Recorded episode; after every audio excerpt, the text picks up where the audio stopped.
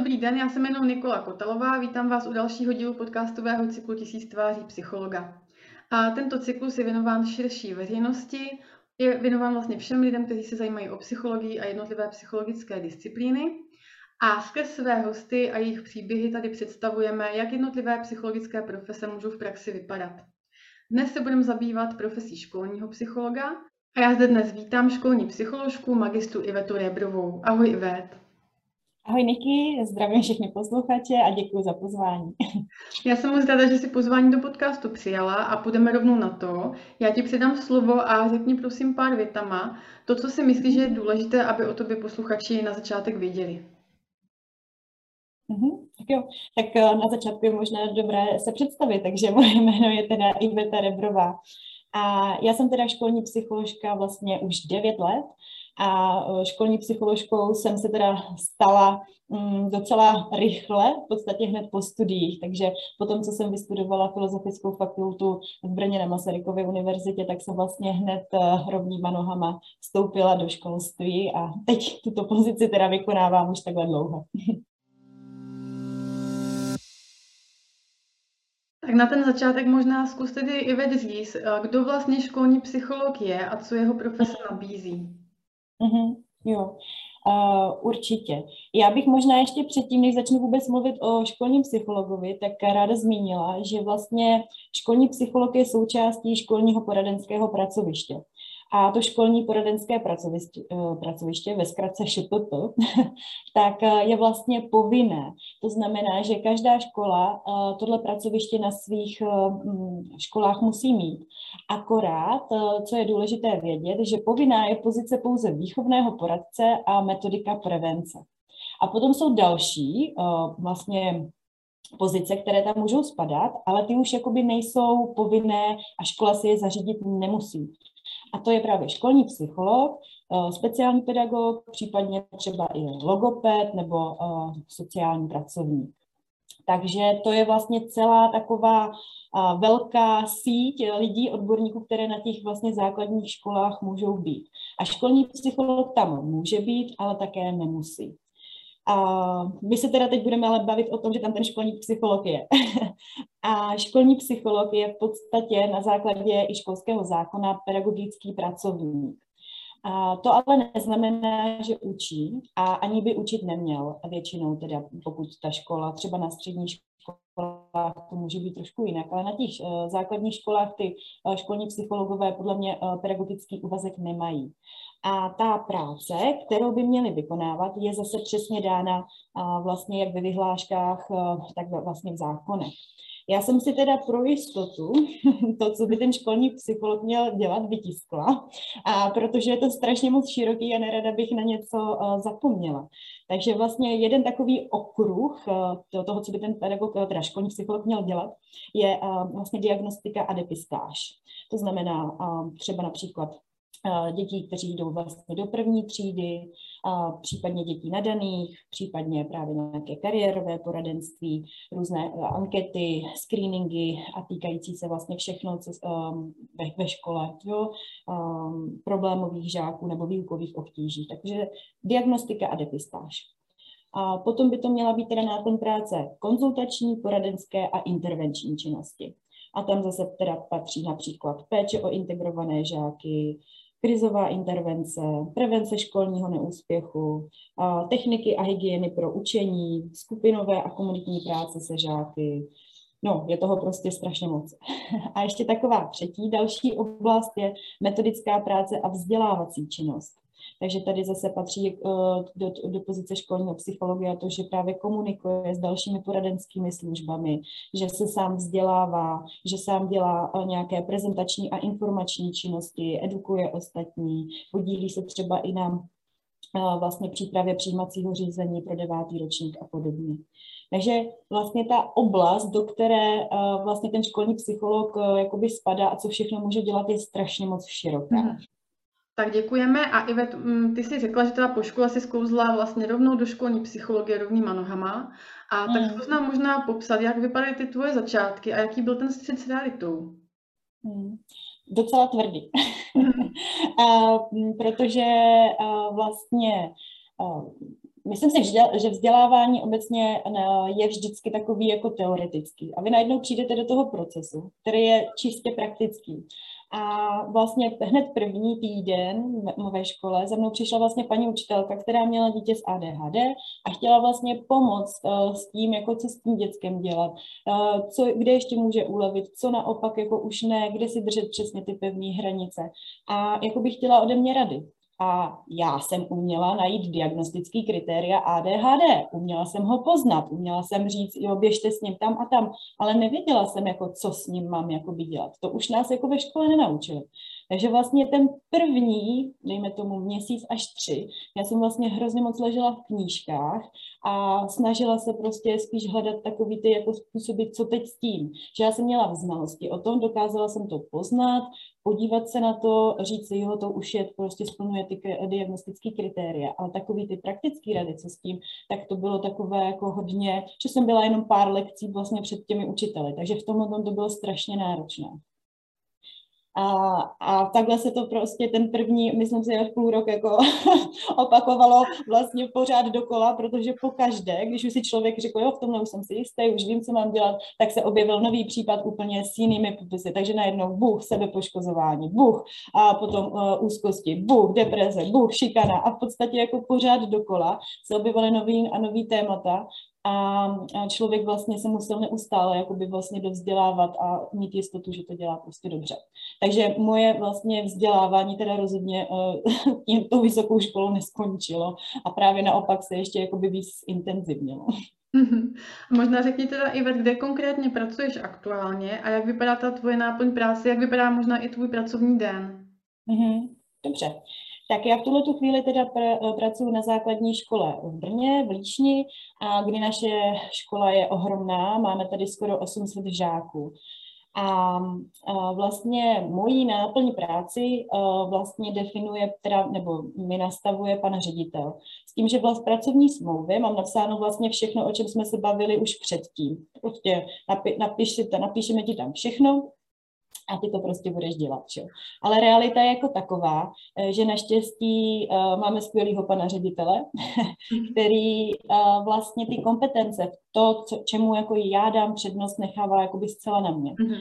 A což si myslím, že je důležitý. A protože vlastně nějaká moje představa vždycky byla, že si na začátku přípravního týdne udělám takový jakoby rozpis toho, co bych ten, za ten školní rok chtěla jako stihnout, nějaký plán, kam půjdu, do jakých tříd, s jakými tématy, e, co, co, jak se to naplánuje, adaptáky, kariérko, prostě abych měla nějakou představu, že to za ten rok prostě stihnu. A tohle jsem dělala, dělala ty vlastně v prvních letech a kdy pokaždé, když potom se vlastně vyhodnocuje ten školní rok, tak jsem zjistila, že jsem prostě vůbec nesplnila to, co jsem si jakoby naplánovala, protože to prostě reálně není možný. Škola je živý organismus a vždycky se tady něco přihodí a to potom člověk jako prioritizuje. Takže a prostě preventivní programy jdou stranou, protože teď je důležitý vlastně řešit třeba mhm. nějaký a, problémový chování žáka nebo podobně. Takže um, ta realita je vždycky potom jako se velmi mění podle toho, co je vlastně v té školy potřeba. Takže i když je vlastně nějaký připravený plán, tak uh, teda za mě aspoň já se ho prostě nejsem, uh, nedržím, protože si myslím, že to, co je důležitý, tak se prostě má řešit prioritně a s tím mm. naprosto, naprosto jako souhlasí třeba tam ředitel, takže jakoby ani netrvá na tom, abych ten plán třeba nějakým způsobem jako dodržovala úplně na 100%. Či se neustále vlastně přizpůsobuješ tomu, jaká je aktuální situace a co děti potřebují, nebo nejenom děti. Mm, Možná mm. právě na ten začátek i řekni, Ivet, eh, kdo vlastně je ten uživatel té tvojí nabízené služby. Jsou tam teda děti, mm. rodiče, učitelé, kolektiv, všechno vlastně popiš mm. a možná i popiš jako formy té spolupráce. Mm, mm. Jo, uh, takže když byste měla teda říct, kdo je vlastně jako mým klient, tak je to v podstatě celé, já nevím, školské zařízení. Jo? A, takže když to vezmeme od těch nejmenších, tak samozřejmě děti, a potom jsou to samozřejmě učitele, kteří s nimi přijdou do, do kontaktu, jejich rodiče, případně e, tam můžou do toho spadat i to jakoby širší rodinný zázemí, A potom tady vlastně komunikuji i právě s těmi dalšími subjekty, to znamená třeba s ospodem, s pedagogicko-psychologickou porodnou, s klinickými psychologi, někdy i policií. Jo? Takže vlastně se, se, se, s celým tím systémem, který vlastně k té škole prostě patří. A vlastně s každou tou postavou vlastně jsou takové jako jiné náplně práce. Takže já nevím, když to vemu třeba od těch dětí, tak vlastně děti můžou přijít na individuální konzultace. Takže je tam ta individuální práce. Zároveň s dětmi ale pracuji i skupinově. To mhm. znamená, že jdu třeba do třídy na preventivní programy. Nebo jsou to potom nějaké už vytvořené mnou skupiny, takže třeba teď vedu podpůrnou skupinu pro eh, druhý až pátý ročník. To znamená, že už je to nějaká vybraná skupinka dětí, se kterými pracuju a nebo jsou to a, třeba přímo jako kroužky, že jo, tak mám nějaký kroužek a pracuji zase s nějakou skupinou, takže i ta skupinová. A zároveň vlastně někdy chodím do tříd na intervenční programy, to znamená, že to není preventivní, ale už je tam teda nějaký problém a my s nějakým způsobem se ho teď snažíme vyřešit, takže to je taky ta skupinová práce. A samozřejmě s těmi dětmi se pojí i krizová intervence, takže i dítě, vlastně, který je není objednané, má nějaký akutní problém, tak může přijít. A, takže potom řešíme vlastně, co je to za ten akutní problém. A opravdu to pléno, co se může stát, je hrozně široké. Mm-hmm. Co se týká dětí, tak já jsem pro celou základní školu, to znamená, že jsou to děti ve věku vlastně 6, 6 až mm-hmm. 15 let. Mhm. Potom teda tady máme učitele a i s učiteli vlastně já neustále jakoby komunikuju. A někdy je to i psychická podpora, takový to ujištění, že to, co dělají, dělají dobře. Nebo je naopak jako trochu navádím v tom smyslu, že mohli by tady nějakým způsobem třeba pomoct tomu dítěti, kdyby, nebo mohli by dělat tohle jakoby trochu jinak. Takže nějaká jakoby podpora metodická ze strany uh, toho dítěte. No a potom případně, když uh, vlastně ten učitel potřebuje nějakým způsobem řešit svoji třídu, tak i vlastně ty konzultace o tom, co uděláme, jak to uděláme, jakou mají představu a co by si vlastně přáli teda mít jako za cíl té, uh, té hodiny. Takže i vlastně ta práce s těmi učiteli. A někdy i teda krizová intervence s učiteli. Na to se taky podle mě nesmí jako zapomenout. Tak, potom jakože komunikuju s vedením a s školním poradenským pracovištěm, tak to si myslím, že je asi jasný, protože vlastně my neustále si předáváme jakoby informace. To znamená, že, že třeba speciální pedagožka mi dává informaci o tom, jaké máme jakoby nové žáky, kde se co objevuje, výchovná poradkyně a jsme v neustálém kontaktu.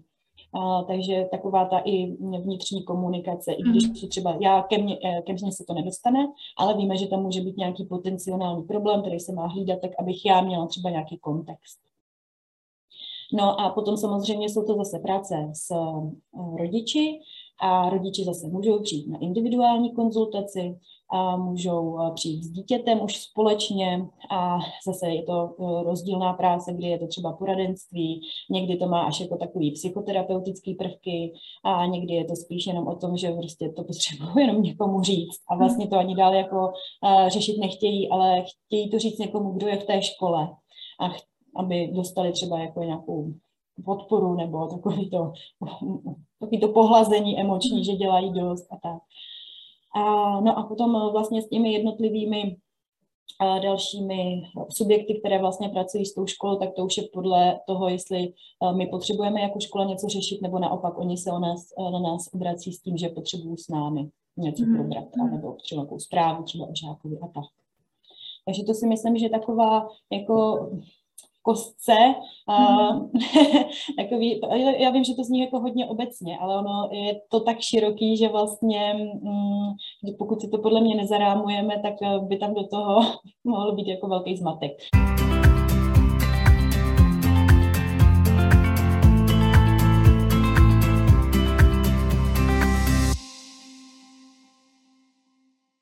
A možná i teda a vlastně popiš, jak vypadá prvokontakt s tebou, když to dítě třeba přijde do školy jako nově, vůbec tam nikoho nezná, tak jak se může hmm. dozvědět, že tam je nějaká paní psycholožka Iveta Rebrová?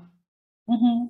Jo, tak je úplně uh, zase rozdíl, jestli to dítě přichází v průběhu roku, anebo jestli jsou to prvňáčci, uh, kteří vlastně do té školy přichází. Protože třeba pro prvňáčky my máme hned uh, první, druhý, třetí týden v září, takový adaptační program a vlastně se mnou, s paní učitelkou třídní a s těmi dětmi a vlastně oni už se tam rovnou dozvídají právě o pozici školního psychologa, vysvětlujeme si tam, jako co to je a společně trávíme i ten čas.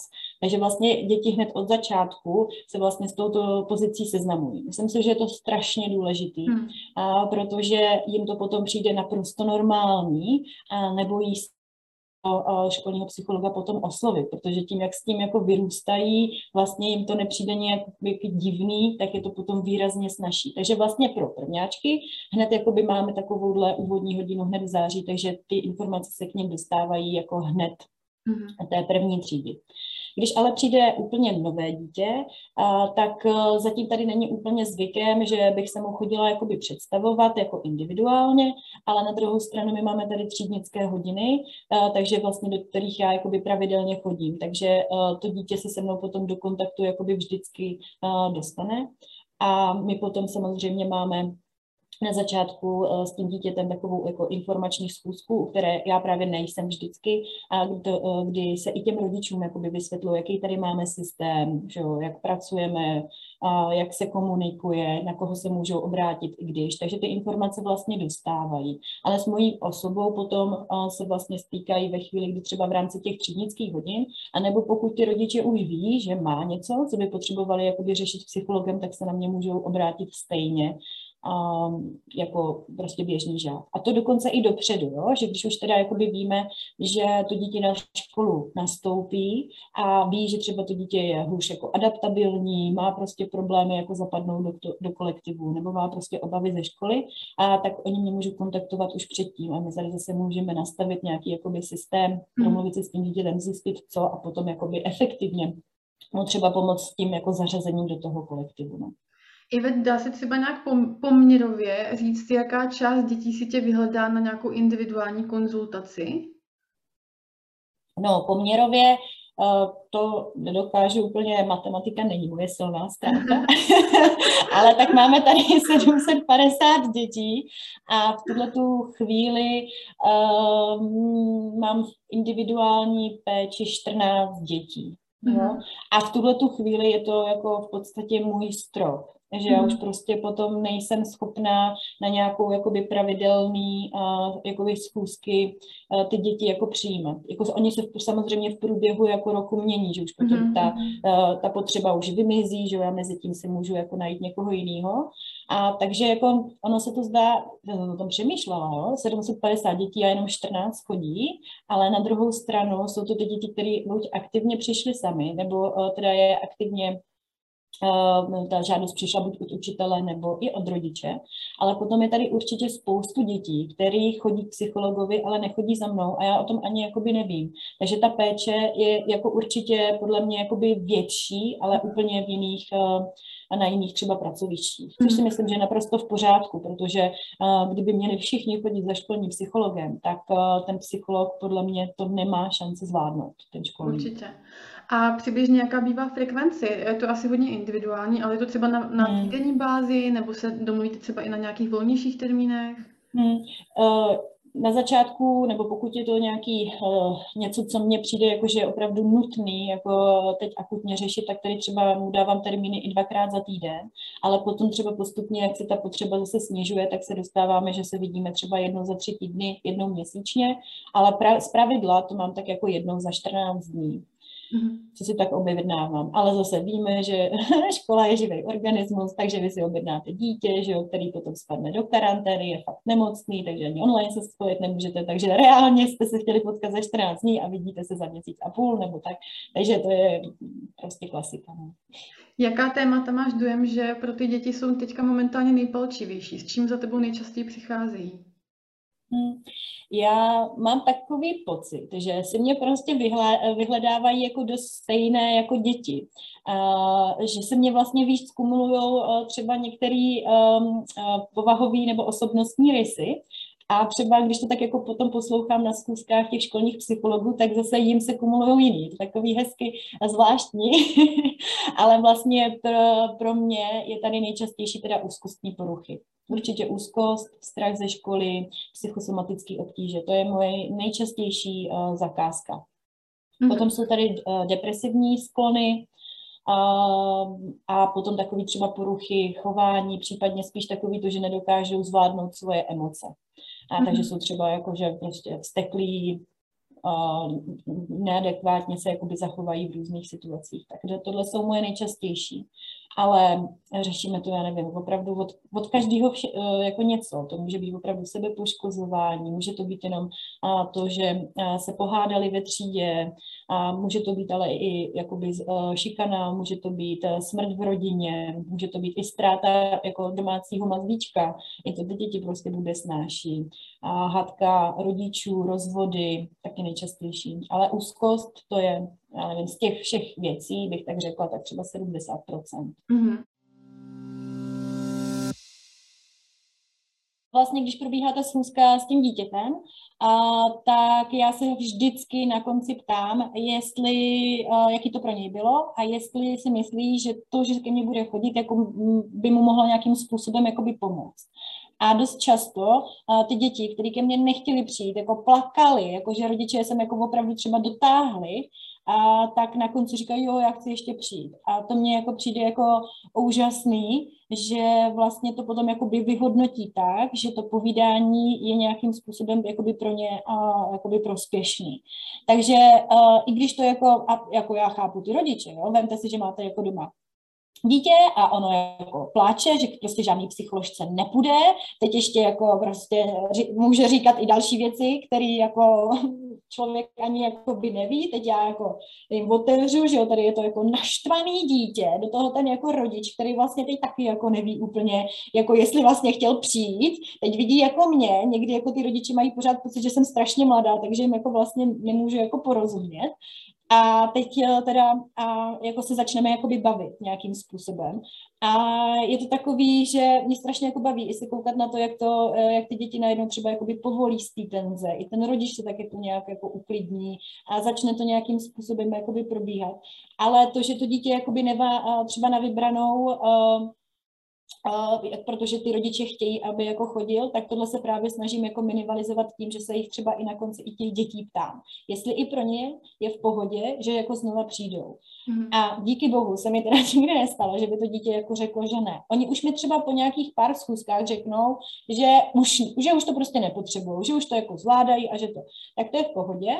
A i pro ty jako rodiče, že třeba i oni si řeknou, no, tak dobře, tak když už má pocit, že to zvládne, ale kdyby náhodou se něco můžeme ještě přijít a říkám, že jasně, kdykoliv i dítě může přijít a, a jako znova, a znova se ten jako kontakt hmm. jakoby naváže. Jo, ale Uh, jako uh, vlastně i když to vypadá, že to dítě nemá na výběr, tak uh, jako dostává na výběr.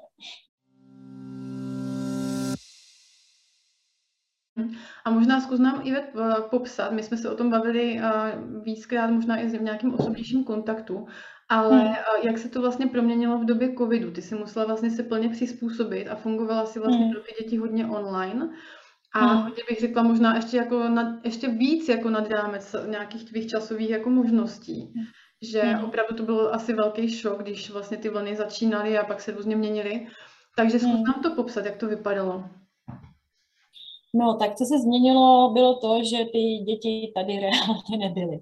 A takže jsme opravdu museli uh, přejít do online, kdy ono to vypadá, že je to vlastně jako strašně jako jednoduchý jako přejít do online, ale na začátku to bylo jako dost komplikovaný. Ty uh, lidi neměli ty technické zázemí, někdy jsme ho neměli ani my, jo.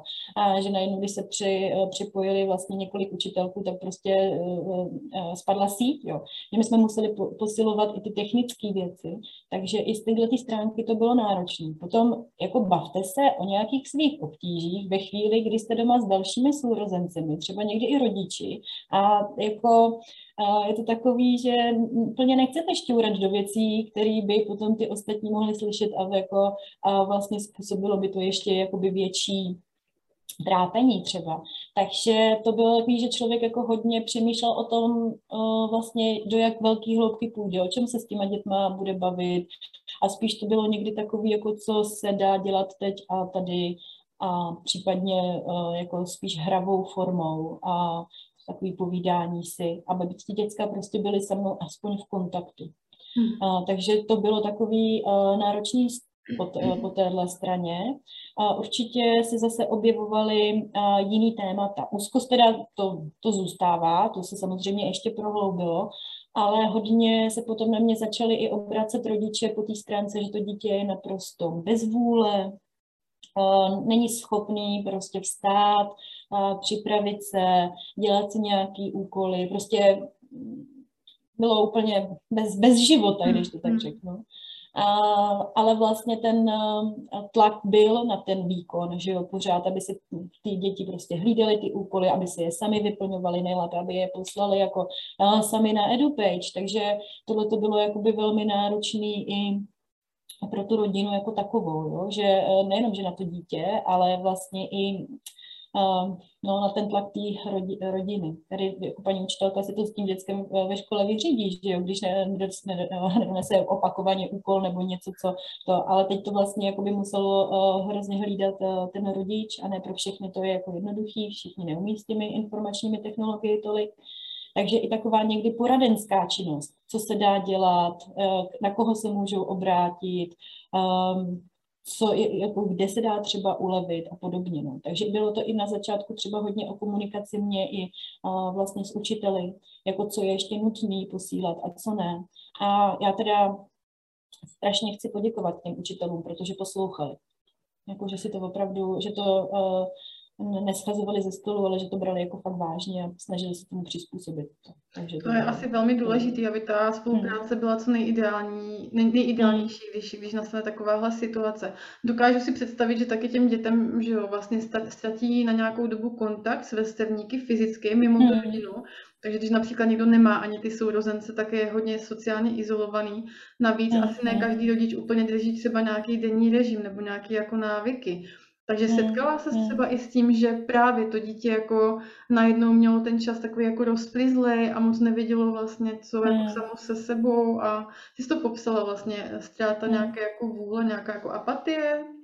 Jo, jo, jo, no určitě to bylo. A nejenom teda u dětí, to bylo i u dospělých, takže vlastně jako, nebylo to jakoby výjimečný, a někdy prostě i ty děti musely zůstat jako doma sami, protože ty rodiče třeba byli právě v té první linii a museli jako chodit do práce, takže uh, jako některé ty děti v tom jako zůstaly úplně sami a to těm rodičům jako nevyčítám, to jenom jako říkám, že to tak v některých uh, situacích prostě opravdu bylo. A i když ty rodiče jako byli doma, tak i pro ně to bylo náročné. My tady prostě měli rodinu, kdy zase uh, všichni museli pracovat jako online, ale neměli doma dveře jako dokážete si představit, že prostě si všichni sedíte a prostě všechno slyšíte a jako hmm. soustředíte hmm. se na nějakou jakoby, činnost, to je jako hrozný podmínky vlastně, ve kterých ti lidi museli jako být a pracovat a fungovat. Takže eh, v době covidu mně přišlo, že jde spíše takovou tu jako fakt podporu o to, jako že děláte, co můžete a jako hledat ty ještě další třeba způsoby, jak se dá jako odreagovat v jejich podmínkách. Jo. Někteří ty lidi se totiž i hodně jako báli, opravdu báli toho, že onemocní, takže nechtěli hmm. chodit ani ven, a, takže um, prostě opravdu zůstávali jako, jako v podstatě v karanténě, jo, neopouštěli svý domovy, takže tam jsme jako i řešili, že uh, taková nějaká edukace, že když budou dodržovat některé pravidla, tak uh, vlastně uh, se nemusí nic stát, jo, chodit do lesa na procházky a podobně. A, takže i vlastně mm, potom tam mně přišlo, že hodně musím jako i edukovat. Takže já jsem potom vlastně i hodně začala vytvářet takové infografiky pro uh, rodiče, psala jsem jim, uh, vlastně my máme ten um, informační systém EduPage, takže tam já můžu komunikovat vlastně s, s každým, jak s dětskama, s rodiči, tak s učiteli, takže já jsem vždycky vytvořila nějaký povídání, teď jsem mi to poslala, nebo jsem mi poslala nějaký pozbuzivý, pozbuzivý e-mail, jako že, to, že jsou skvělí, že to zvládají, kdyby něco potřebovali, tak se jako, ať se ozvou. A o, hodně jako jsem vlastně přemýšlela, co já můžu ještě jakoby udělat. Kdyby se na mě najednou začalo obracet o, jako 800 e, lidí, tak se zblázním. Mm-hmm. A, ale na druhou stranu jsem mi chtěla ukázat, že pokud fakt jako něco řeší a potřebují, tak pořád pracuju a když tak jsem schopná jim aspoň třeba i říct, že tohle už je prostě něco, co by měl by, jako vidět někdo další, může vám poskytnout kontakty, anebo ten a počátek můžeme jako řešit společně. No. Mě tak napadá, Ivet, když popisuješ hmm. svoji práci, tak vlastně uh, opravdu ta škála toho, co děláš, je obrovsky široká A i třeba to, to období covidu, které nebylo tak krátké a hodně se to střídalo, tak muselo být velmi náročný na tyhle ty přesně technické věci, na, na to, abys to zvládala celkově. A zároveň mám taky někdy dojem, že musíš být jako mezi, jako mezi mlínskýma kamenama, že jsi vlastně někde mezi tím dítětem, jeho rodinou, dalšíma tvýma kolegama a tak dál. Takže nám pověz, prosím tě, jak pečuješ o, se, o sebe, aby ty si to všechno zvládla a aby si se z toho vlastně nezbláznila. Hmm. Já si myslím, že co je asi nejdůležitější vědět, že já svoji práci miluju. mě, to, mě to prostě strašně baví. Mm-hmm. A tím, jak je ta uh, práce všestraná a od těch třídnických hodin, kdy opravdu preventivní, kde se s těma dětma můžu vyblbnout, navázat s nima kontakt, až po ty, po ty edukační, kdy zase naopak je, jakoby můžeme a je zase upozorňovat nějaký rizika nebo co mají mhm. dělat, když, až po ty individuální konzultace. Mě to prostě strašně baví. Takže tohle si myslím, že je ta základ toho, abych jako nevyhořela, protože jsou třeba prosinec, to bylo, když jsem fakt myslela, že se zblázním. Hmm. Takže a dělám to, co tak jako normálně se pro to duševní zdraví doporučuje, takže hodně spím. a, a hlavně já ráda trávím jakoby volný čas aktivně, takže mm. jsem někde v lese anebo tančím, takže a to jsou věci, které jako mě drží jako v té duch, duševní pohodě. Mm-hmm. A snažím se prostě ten volný čas opravdu dodržovat, když je to teda někdy náročný. No. no právě, mě, já jsem si i říkala, jestli třeba v době právě toho covidu a jak jsem byla uh, hodně online, tak jestli jsi tam hmm. dávala nějaké hranice, že třeba sobota, neděle opravdu jsem jako off, hmm. a nebo hmm. jestli třeba uh, si tam musela narazit na nějakou svoji osobní hranici, aby tě to zastavilo, aby si řekla, tohle to už je třeba fakt jako moc, teď si musím dát pauzu. Jo, já jsem uh, vlastně se trošku složila uh, po vlastně, jak to začalo, protože právě se navalilo strašně moc lidí a já jsem jim neustále odpovídala. A teď, když se s někým povídáte, tak jako za hodinu je to vyřešený, jenže když jako najednou vám lidi píšou jako by e-maily a teď chcete napsat jako fakt dobrý, podpůrný, smysluplný e-mail, tak já u toho seděla třeba i dvě a půl hodiny, aby tam prostě jako bylo to, co jsem chtěla, aby to byla jako reakce na toho člověka, takže já jakoby jsem na začátku absolutně nedodržovala svoji jakoby pracovní dobu. A, a fakt jsem cítila i takový to, takový ten tlak sama na sebe, který jsem si ale vytvářela já, jo. Takový to, že no kdy jindy než teď se má ukázat školní psycholog, jo. Tu, ta pozice prostě vypadá jako, že je taková hmm. vlastně nijaká a teď konečně teda má člověk prostor jako hm, ukázat, že ten psycholog je jakoby potřebný a já jsem prostě fakt začala jako, já už jsem hmm, nemohla. Hmm. Takže po, vlastně po 14 dnech, kdy už potom jakoby jsem fakt byla úplně a jakoby vyřízená. Vlastně celý víkend jsem prospala a říkala jsem, takhle to prostě dál nejde, jsem si zase tu hranici jako začala, začala hlídat. No. A byl, byla to docela dobrá škola.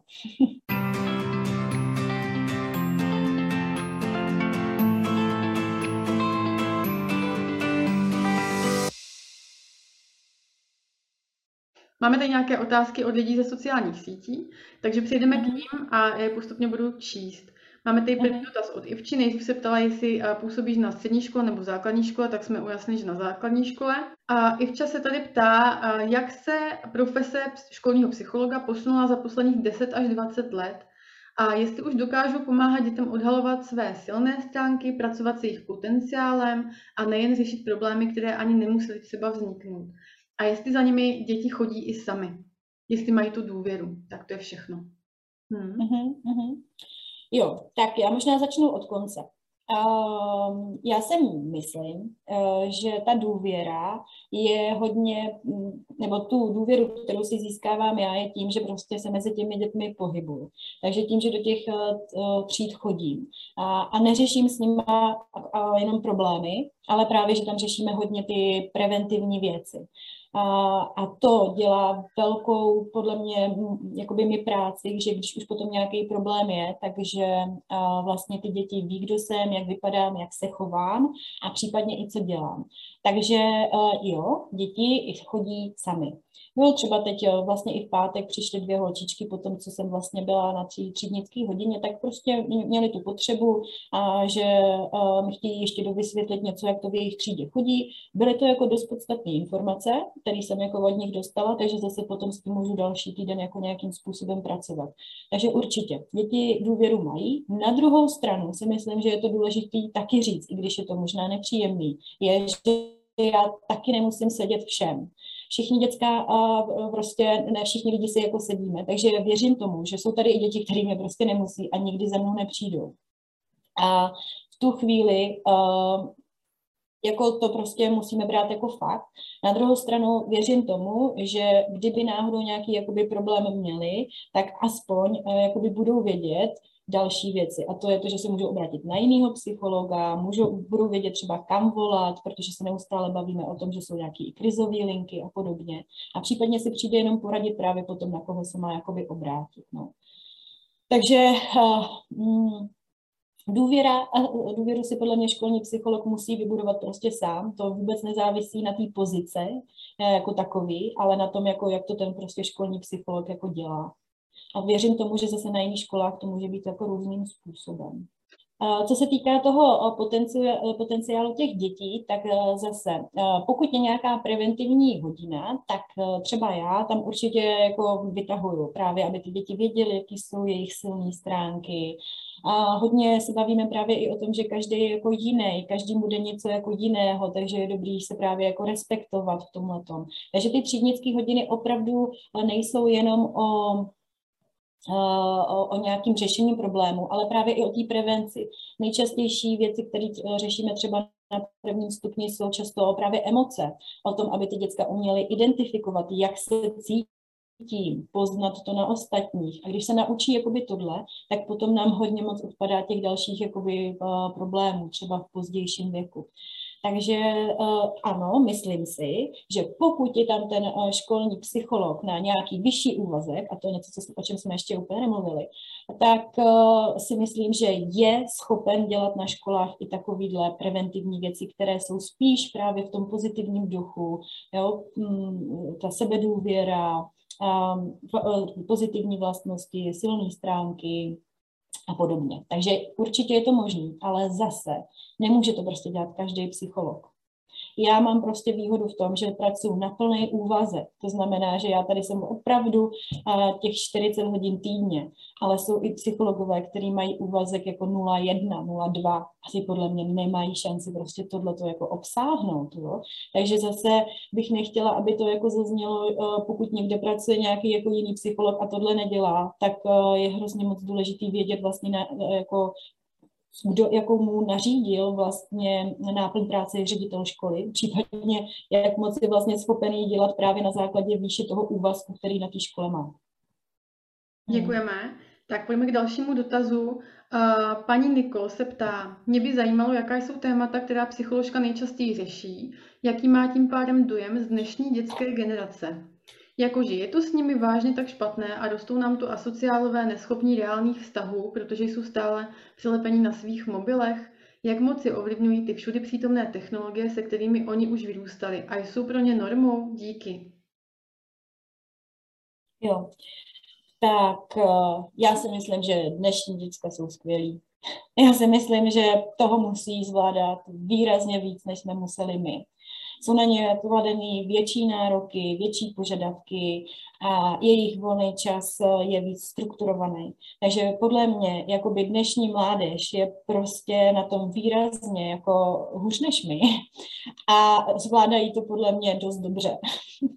Já prostě chci kopat spíš jako za, za děti, já si nemyslím, že, že ta generace je jako horší Uh, jasně, uh, problém v těch sociálních uh, sítích nebo obecně jako v počítačích a internetu je, že vlastně my starší bereme prostě ty věci jako prostředek k něčemu a protože jsme s tím nevyrůstali, jenže oni se s tím jako už rodí, pro ně je to jako druhý svět, takže jako um, nemůžeme se přece jako tvářit, jako že to tady není, neexistuje a že to jenom uh, prostě kazí jako psychiku dětí. Jasně, určitě uh, jsou i definovaný jako by závislost na počítačích a tak, ale zase zase nemyslím, že, že by to mělo jenom negativní jako dopad. Určitě, a jak si řekla ty, oni se do toho světa rodí, ale vlastně tyhle ty všechny technologie jsme vytvořili my, to neudělali oni, že jo. Takže mm. oni se do toho narodili, teď se do toho musí nějak, jakoby, nějak se tomu světu adaptovat, ale mm. a jak jsme se i bavili možná ještě před rozhovorem, tak a my jsme ty vzory, a oni vlastně všechno mm. opakují po nás, učí se nápodobu. Takže ve chvíli, kdy asi rodič bude dávat nějaký limit i doma, i sám sobě, mm a mm-hmm. nebude na tom telefonu celý den, tak to vlastně to dítě neuvidí a pak nemá šanci to vlastně opakovat. Hmm. Jo, určitě, jako eh, vždycky je to o tom, jak se to vlastně ta rodina nastaví a jak tomu eh, vlastně přikládá tu váhu, jo. A že míte, eh, teda jako, že to dítě vlastně je na tom jako tak dlouho a vlastně zase není to jako by výčitka, jenom prostě, že některé věci tak jako necháme, necháme, necháme a najednou jako jsme vlastně v šoku, jo, ale zase na druhou stranu chápu ty rodiče, hmm. protože toho mají sami jako hodně a takže některé věci podle mě jako ne, ne, nejsou třeba jako ani nedomyslí, jo. Takže potom zase jakoby hledáme tu cestu, jak tím zpátky. Ale třeba jakoby moje kolegyně uh, bývala, jako měla tak, že musela jako svýmu synovi potom jako vypínat pojistky v baráku, aby se od toho dostal. Takže jako um, jo, je to prostě, někdy si s tím musíme poradit různými způsoby.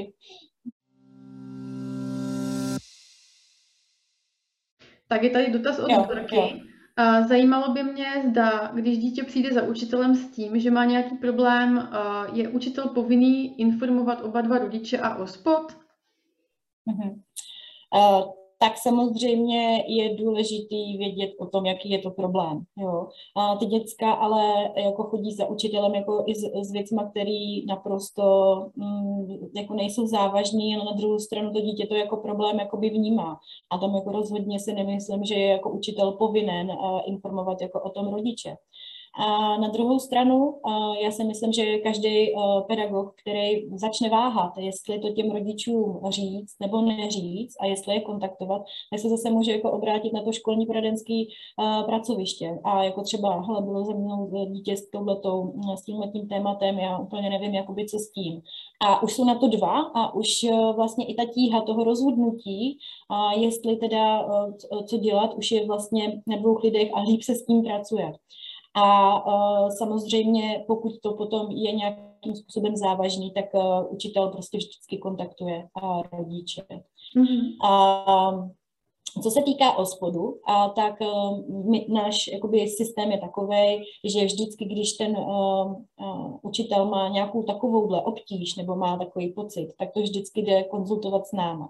A my se tady na tom opravdu sedneme a jakoby přemýšlíme a protože uh, jsou tam velký strachy, uh, třeba i těch učitelů, aby vlastně nepoškodili třeba nějakým způsobem tu rodinu, nebo aby ne, uh, s nimi nestratili nějakou vzájemnou spolupráci, protože vždycky nakonec bude důležitý, aby ten rodič nějakým způsobem spolupracoval tou školou, aby jsme jednali ve prospěch třeba jakoby dítěte. A když je to takový, že třeba ani my si nejsme jako jistí, tak já jako nemám problém s tím, že třeba zavolám jako na ospod, uh, anonymně, uh, jenom mi prostě nějak popíšu situaci, řeknu, že se třeba nejsem úplně jako jistá, co s tím a oni mě zase metodicky navedou. Takže uh, vlastně i v tomhle tom smyslu tady ta síť nějakým způsobem jako je a funguje a myslím si, že je jako dobrý vědět, že nemusí to být vždycky jako na rozhodnutí jako jednoho člověka, ale právě, aby, ta, aby člověk se sebe sněl tu jakoby tíhu toho, jako co teď s tím, tak se vlastně může poradit na ty další odborníky. Ale jinak samozřejmě je učitel povinen hlásit vlastně věci, které prostě jsou neprospěch to dítěte nebo nějakým způsobem to dítě chodí za školu, je mu ubližováno, rodiče neplní svoji zákonnou povinnost, případně jako, že víme, že je tam třeba domácí násilí hmm. a abuzus prostě a alkohol a podobně, tak samozřejmě tohleto hlásit musíme. Takže Dorka potom pokračuje ještě, pokud tato povinnost je a učitel ji zanedbá, co s tím? Hmm. No, pokud ji eh, zanedbá, a tak zase na druhou stranu vlastně OSPOD eh, vlastně kontaktuje eh, většinou školu i, když potřebuje třeba něco řešit nebo vědět, o toho bude chtít vědět posudek. A tohle to je teda samozřejmě v kompetenci jako OSPODu, případně policie, jak moc ta škola jako to, to zanedbala nebo nezanedbala. A já bych tady asi jako chtěla říct, že, eh, že ty věci nejsou eh, většinou jako úplně černobílý. To znamená dítě, který je úplně v pohodě a prostě dítě, který je jako týraný.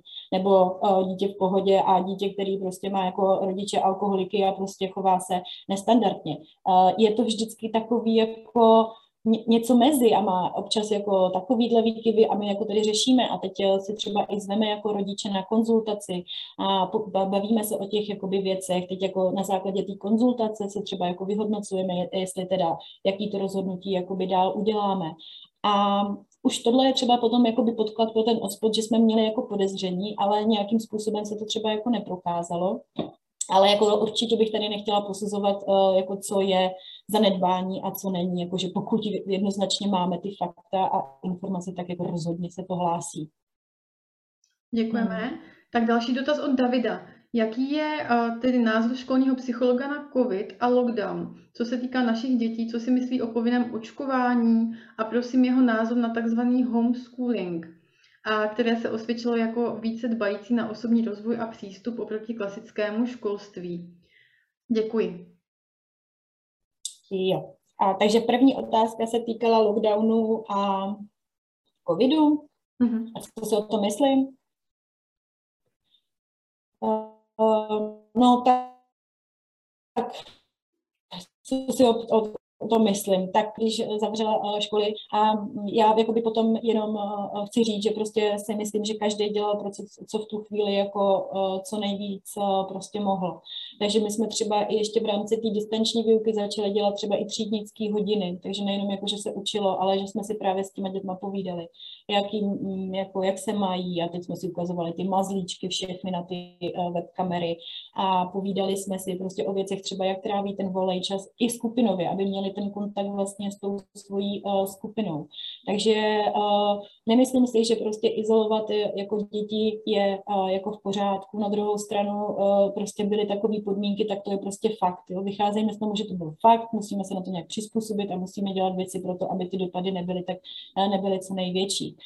Co se týká toho povinného očkování, tak tady si myslím, že jsem naprosto nekompetentní se k tomu jako nějakým způsobem vyjadřovat. Mám nějaký svůj uh, uh, osobní názor, ale nemyslím si, že to jako je v kompetenci školního psychologa nějak se k tomu vyjadřovat. Takže tohle bych teda nechala bez odpovědi, jestli je to OK. A je to OK? A ještě možná teda doplň, a co si myslíš o tom homeschoolingu a tak dále, co tady David popisuje, hmm. jestli se k tomu chceš vyjadřovat? Uh, tak zase, uh, uh, a to si myslím, že je zase obecně problém těch školních psychologů, že oni mají uh, jako strašně moc jako široký plénum věcí, o kterých by něco měli vědět a o kterých by eh, se měli jako nějakým způsobem vyjádřit. Hodně z těch věcí jsou třeba nějaký moje osobní názory, které nemám podložený, já nevím, fakty a, a, a nemám vlastně o tom ani dostatečný množství jako informace. Takže tady bych asi jenom řekla, že si myslím, eh, že prostě ne, ty, eh, že, že to není pro všechny děti. Stejně a jak prostě není klasické vzdělávání třeba vhodný pro všechny děti, že některým by právě jako bylo vhodné pracovat jako jiným způsobem, tak si myslím, že ale ani ten homeschooling není jako pro všechny děti a hlavně to není teda pro všechny jako rodiče. A to si myslím, že je taky do, jakoby podstatná jakoby informace. Takže že um, jenom prostě zase nepolarizovat uh, tady, jestli školství takové nebo makové, spíš prostě hledat ty způsoby, které jsou schopní ty rodiče a žáci prostě dostat a vzdělávat se podle, uh, podle svých prostě možností. No. Mm-hmm. Tak, tak,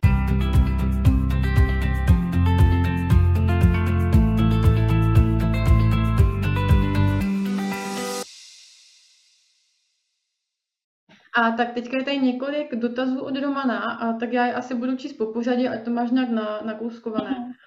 A hmm. takže a, dotaz číslo jedna, ty už si k tomu odpovídala vlastně dost jako široce, široce ale um, a, takže první dotaz. Opravdu vykonáváte nějakou práci, nebo je to jen pozice, kterou ve škole někdo formálně drží? V závodce předpokládám, že tam reálná práce tedy bude.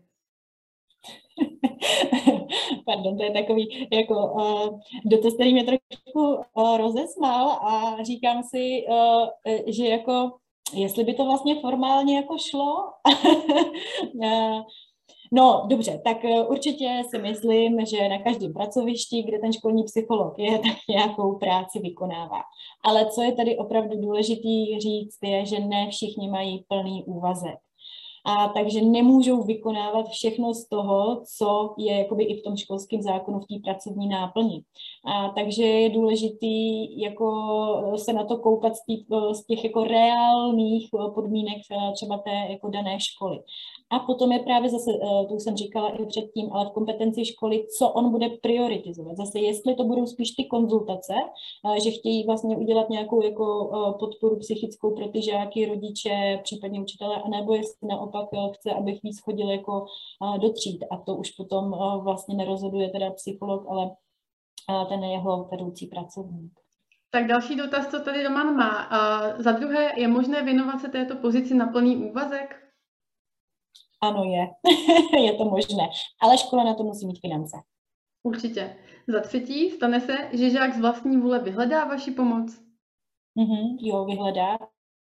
Stává se to často a většinou právě po těch třídnických třeba hodinách, nebo když už je něco, co, s čím si neví rady, tak určitě vyhledává. Mm-hmm.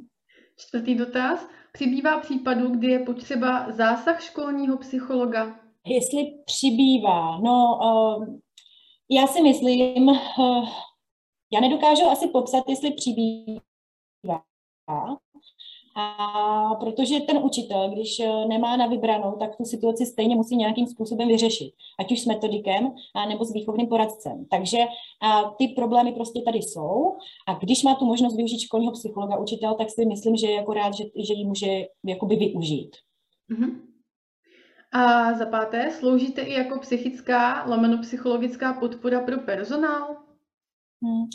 Jo, snažím se, a, ale zase stejně to je to jako u těch dětí, že někteří učitelé uh, prostě ke mně mají blíž a uh, chodí si žádat o radu, někteří třeba uh, přijdou uh, jenom potom jako čistě technicky, třeba, že potřebují pomoc se třídou, ale právě předtím uh, ty lidi chodí s třeba osobními problémy nebo že potřebují radit s něčím blížším. Takže mm-hmm. jo, ale zase ne všichni.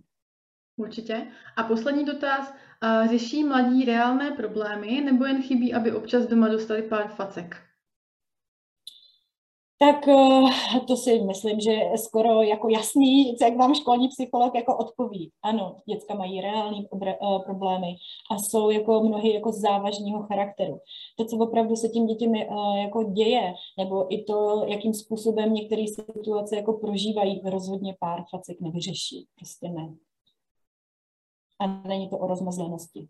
Tak a máme tady poslední dotaz, ještě jeden od Ivči. A ještě, mě, ještě mě napadá, jakou poslední radu školní psycholog dal žákovi a, a jakou řekl naposledy kritiku, komu a v jaké situaci. Mm-hmm. Jo, tak to si můžu rovnou vzpomenout jako na pátek, byl takový výživný. A, takže asi radu a to bylo a vlastně děcku, a, který mělo jako a, aktuálně a, panickou ataku, že? takže jsme společně jako dýchali, takže správně jako taková ta edukace tom, jak správně jakoby dýchat, když to na něj i přijde jakoby mimo, a, mimo školu, tak co, co dělat, že prostě to dýchání je nejdůležitější, že prostě srdíčko nezastavíme, neřekneme si být pomalu, ale když začneme zhluboka dýchat, tak se jako začneme sklidňovat a začneme zase jako racionálně třeba jako myslet. Takže to je dost takový jako radící se, to už je jako by konkrétní věci to dítě může dělat, takže to byl pátek.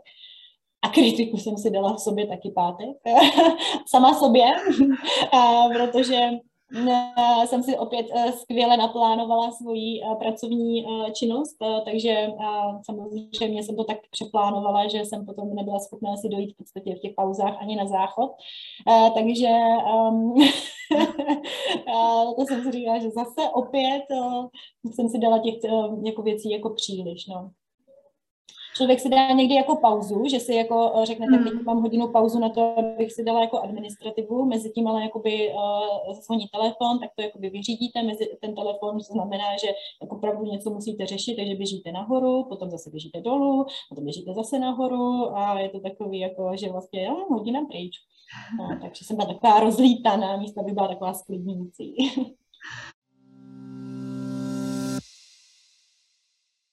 Ivet, možná, a ty si to víckrát už nakousla, tak možná ať to úplně dotáhneme. Ty jsi zmínila teda hmm. vlastně opravdu, že na každé škole je to trochu jinak a je to obtížné, aby tam měl psycholog, teda školní psycholog, teda plný úvazek, že to je jako různý.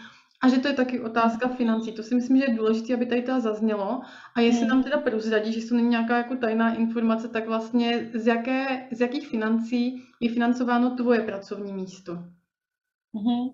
Já si myslím, že to nebude teda jenom o mém pracovním mhm. místě, mm-hmm. myslím si, že to bude mít jakoby většina těch školních psychologů.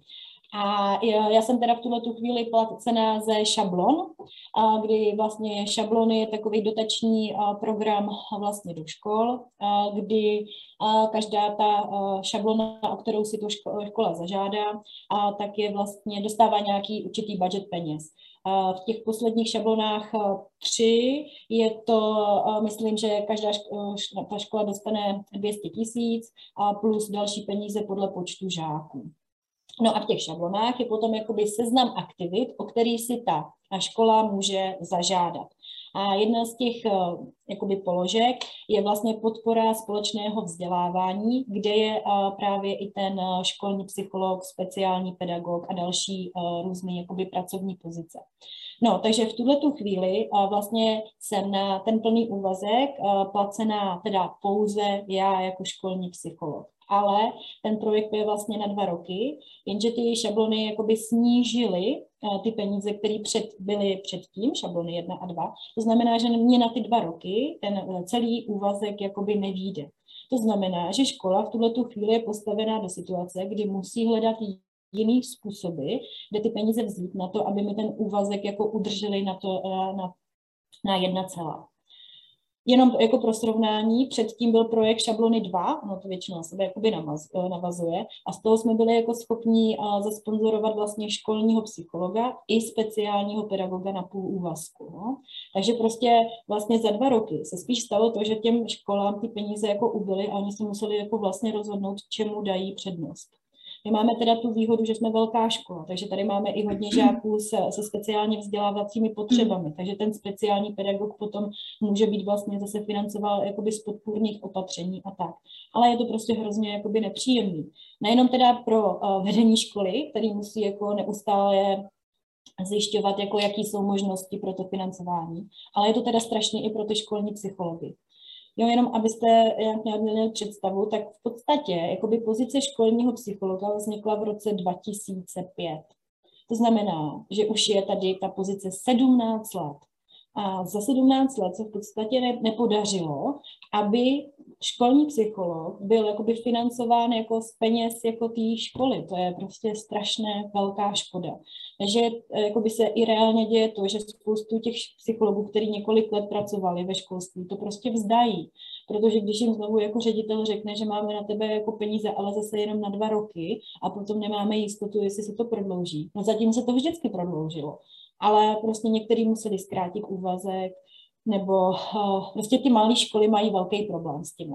Já si tady jako můžu teď zaťukat a říct, že mám velkou výhodu, že máme jako hodně dětí, ale i tak vlastně ten ředitel musí teď schánět peníze jako navíc. No. Takže to financování je opravdu podle mě nejzásadnější jako otázka, kterou ty školní psychologové prostě řeší, protože tam nemají absolutně žádnou jistotu. Mm-hmm.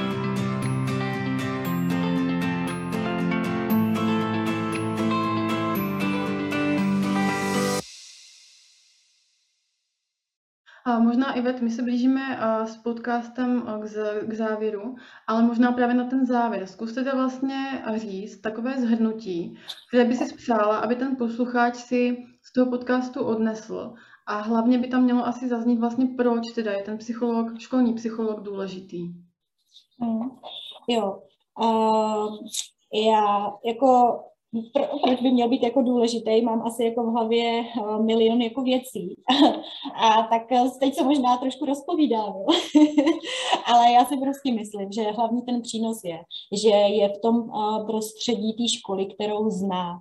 To znamená, že ví, jak jsou učitelé, ví, jak se chová, chovají, jaký mají oni potřeby, co chtějí, na čem jako oni staví, co je pro ně jako důležitý a co naopak, v čem jsou schopní jako polevit.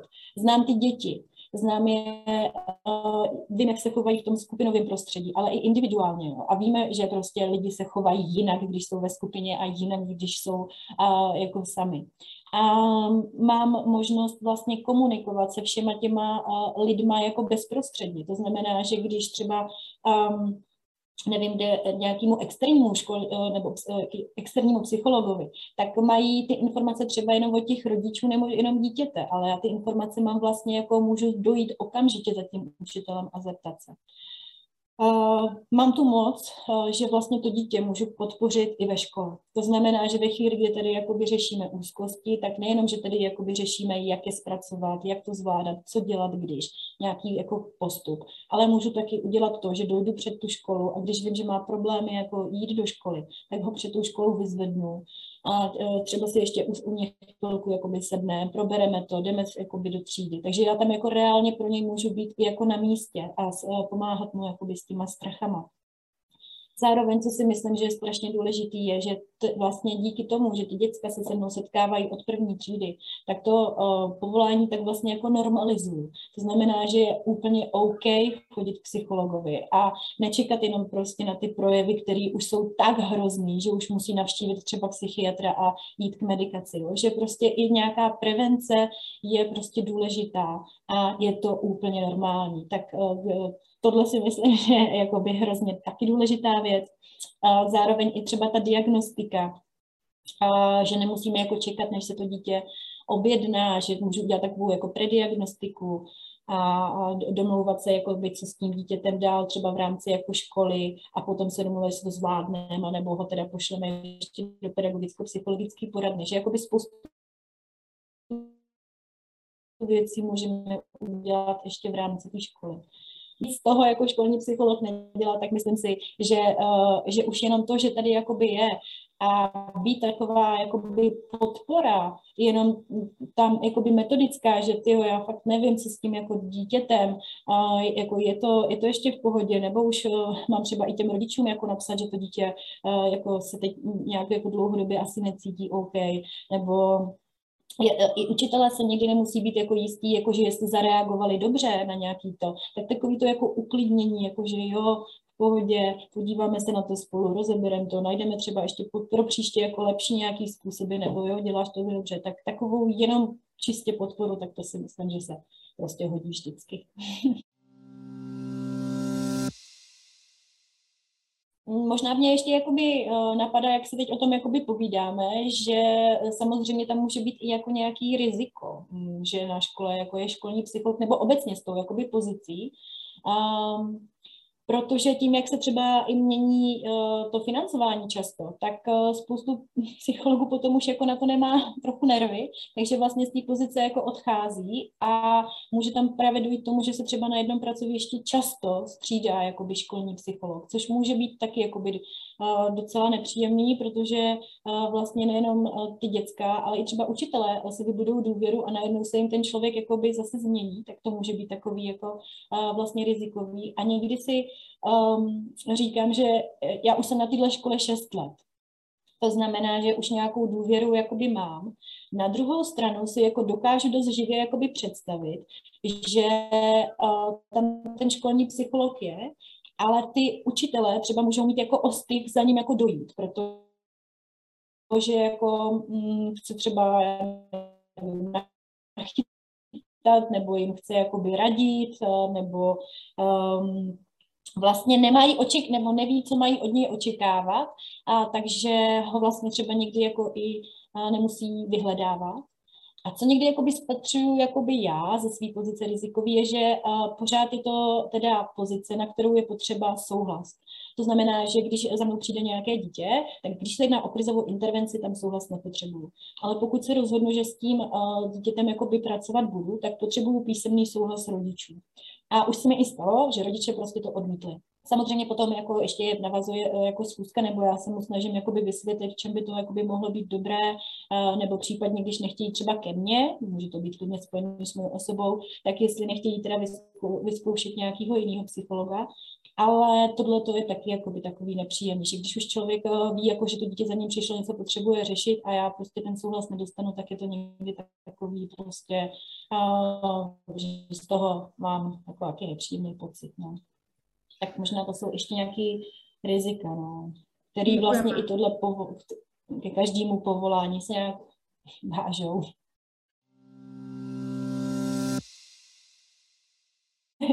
ještě mě tak uh, jako napadlo, teď jsme to brali tak jako zvá, zvážna, že jsou prostě ve škole potom jako docela i vtipný jako situace a děcka ví, že jsem školní psycholog, co školní psycholog dělá a prostě bavíme se o tom, aby oni měli jakoby představu a stejně mě vždycky pobaví a co se někdy jako stane, tak uh, jsem si říkala, že by vás to mohlo taky pobavit. Takže uh, třeba tím, že těch pozicí jako hodně, tak uh, jsem taky třeba někdy jako psychovatelka, jo, protože psycholožka a vychovatelka, ono se tak jako poplete. A na třídnické hodině online se mi stalo, že když jsme měli ty tam uh, ty dětičky, že byly tam hodně, teď to bylo ještě na druhé straně, takže bohužel jsem si toho nevšimla, že jo, nějakýho žáka, který se hlásil. A on už potom jako fakt naštvaně, protože už mi to fakt chtěl říct, tak vykřikne do, jako, že do toho prostoru, toho online, že hej, psychopatko, vymlej mě. A on prostě, takže jsem i psychopatka a vůbec si nemyslím, že by rozuměl, co to slovo jako znamená, jenom prostě psychopatka, psycholožka. No a, a poslední a to bylo, myslím teď ve třetí třídě, tak to mě taky úplně překvapilo že jsem přišla zase na tu třídnickou a teď se mě ta jedna holčička ptá, že no a paní psycholožku, kdy přinesete nebo přijdete s těma pejskama? Ježiš Maria.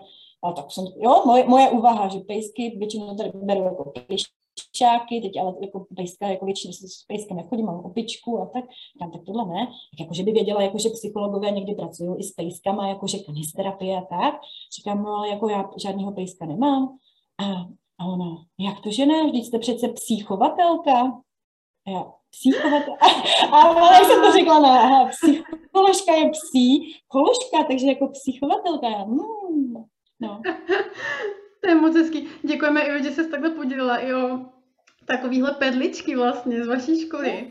A no dětská fantazie a jejich kreativita je neomezená, viď? Máme se, mm, máme jo, se co učit od dětí, určitě. A hlavně ty děti jsou tak bezprostřední, že je to prostě opravdu zábava. A Ive, co by se na závěr ráda vzkázala našim posluchačům? Asi to, že pokud se s něčím trápíte a už eh, nevíte se s tím, jako neumíte se s tím sami poradit a už jste vyzkoušeli třeba i nějaké taktiky nebo nějaké způsoby a přesto to nefunguje, tak ten školní psycholog prostě se na to zase může podívat jako nezaujatýma očima.